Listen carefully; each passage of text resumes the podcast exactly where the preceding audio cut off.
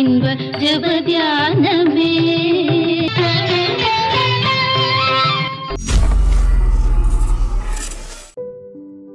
ஆண்டவராக இயேசு கிறிஸ்துவின் இணையற்ற நாமத்தில் வாழ்த்துக்கள். இந்த காலவெளியில் உங்களோட தொடர்பு கொள்வதிலே மிக்க மகிழ்ச்சி அடைகிறேன். இந்த வாரம் முழுவதும் நாம் சோர்வுகளை நீக்குவதற்கான வழி என்ன என்பதை குறித்து நாம் ஐந்து ஐந்து நிமிடங்கள் தியானிக்கலாம். தொடர்ந்து பாருங்கள். ஒருவேளை நீங்கள் சோர்வாய் இருப்பீர்களானால் அந்த சோர்விலிருந்து விடுதலையை பெற்றுக்கொள்ளுங்கள். இதை போன்ற ஒரு சூழ்நிலையிலே உங்களுக்கு நெருக்கமானவர் இருந்தால் இதை கேட்க சொல்லுங்கள். ஒருவேளை நீங்க சப்ஸ்கிரைப் பண்ணாமல் இருந்தால் அதை சப்ஸ்கிரைப் பண்ணும்படியாக அன்போடு வேண்டிக் கொள்கிறேன். இன்றைக்கு தியானிக்க போகிற வசனம் இறைமையா பதினேழு ஒன்பது. எல்லாவற்றையும் பார்க்கிலும் இருதயமே திருக்குள்ளதும் மகா கேடுள்ளதுமாய் இருக்கிறது. அதை அறியத்தக்கவன் யார்? முதலாவது நமக்கு ஏற்படும் மனச்சோர்வை நேருக்கு நேர் சந்திக்க முயலுங்கள். ஆம். இந்த மனச்சோர்வு என்ற எதிரியை நாம் மேற்கொள்ள நமது மனதின் அறைகளை வரிந்து கட்டி கொண்டு புறப்பட வேண்டும். அதை பார்த்து நாம் பயப்படாமல் அதை நேருக்கு நேர் சந்தித்து அதை மேற்கொள்ளும் வழிமுறைகளை நாம் கற்றுக்கொள்ள வேண்டும். மனசோர்வு வந்த பின் காப்பதை பார்க்கிலும் அது வருமோ காப்பதற்கு தேவையான வழிமுறைகளை நாம் அறிந்து கொண்டு செயல்படுத்துவது நல்லது. நமது கிறிஸ்தவ வாழ்க்கை ஒரு வெற்றியுள்ள வாழ்க்கையாக ஆண்டவருக்கும் மற்றவர்களுக்கும் பயனுள்ளதாக மாற வேண்டுமானால் அவ்வப்போது வரும் மனச்சோர்வுகளை சரியாக கையாட நாம் கற்றுக்கொள்ளுதல் மிக மிக அவசியம்.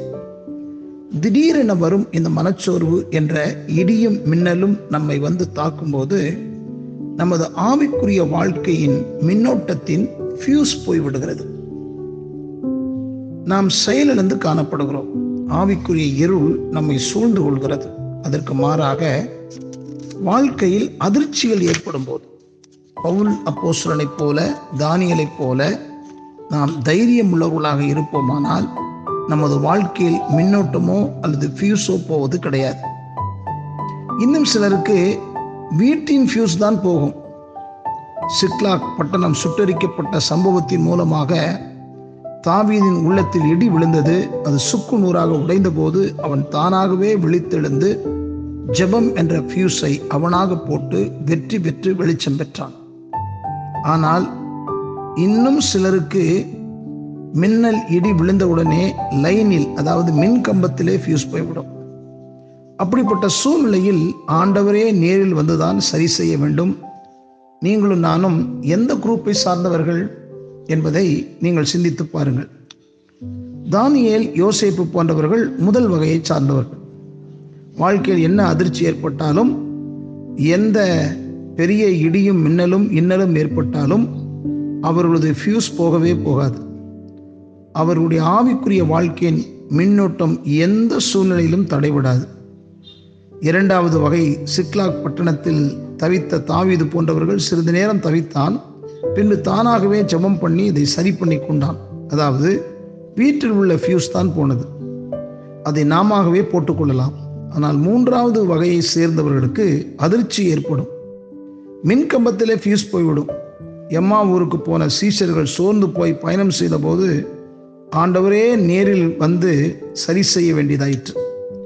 நீங்கள் இதில் எந்த வகையை சேர்ந்தவர்கள் என்பதை முடிவு செய்து கொள்ளுங்கள்.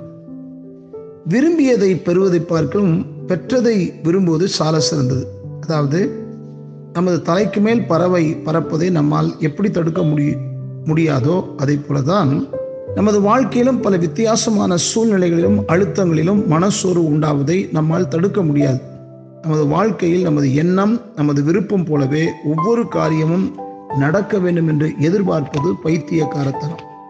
அதற்கு மாறாக நமது வாழ்க்கையில் நமது விருப்பத்திற்கு மாறாக ஏற்படும் ஒவ்வொரு சூழ்நிலைக்கும் ஏற்றவாறு நமது விருப்பங்களையும் எதிர்பார்ப்புகளையும் வாழ்க்கையின் அணுகுமுறைகளையும் மாற்றிக்கொள்வதுதான் புத்திசாலித்தனம்.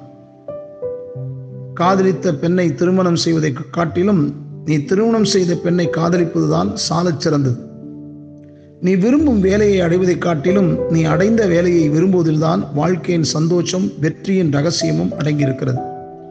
இந்த உண்மை மனிதர்களுக்கு மாத்திரமல்ல இந்த உலகில் வாழும் எல்லா உயிரினங்களுக்கும் பொருந்தும்.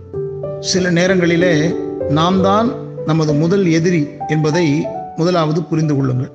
நமது வாழ்க்கையில் பலர் நமக்கு பிரச்சனையாக இருப்பதாக நாம் அடிக்கடி புலம்புகிறோம். மன உளைச்சல் படுகிறோம். ஆனால் கசப்பான உண்மை என்னவென்றால் நமது பிரதான பிரச்சனை நாமே தான் நான் தான் எனக்கு எதிரி. நாம் தான் நமது எதிரி. நமது வாழ்க்கையில் ஏற்படும் சோர்வுகளையும் பிரச்சனைகளையும் அதன் தீர்வுகளையும் ஆராயும் முன்பு நமது மனதை நமது இதயத்தை பக்குவப்படுத்திக் கொள்வது நல்லது. இதை கொஞ்ச நேரம் உட்கார்ந்து சிந்தித்து பாருங்கள். சோர்வுகளை மேற்கொள்ள உங்கள் இருதயத்தை செவைப்படுத்துங்கள்.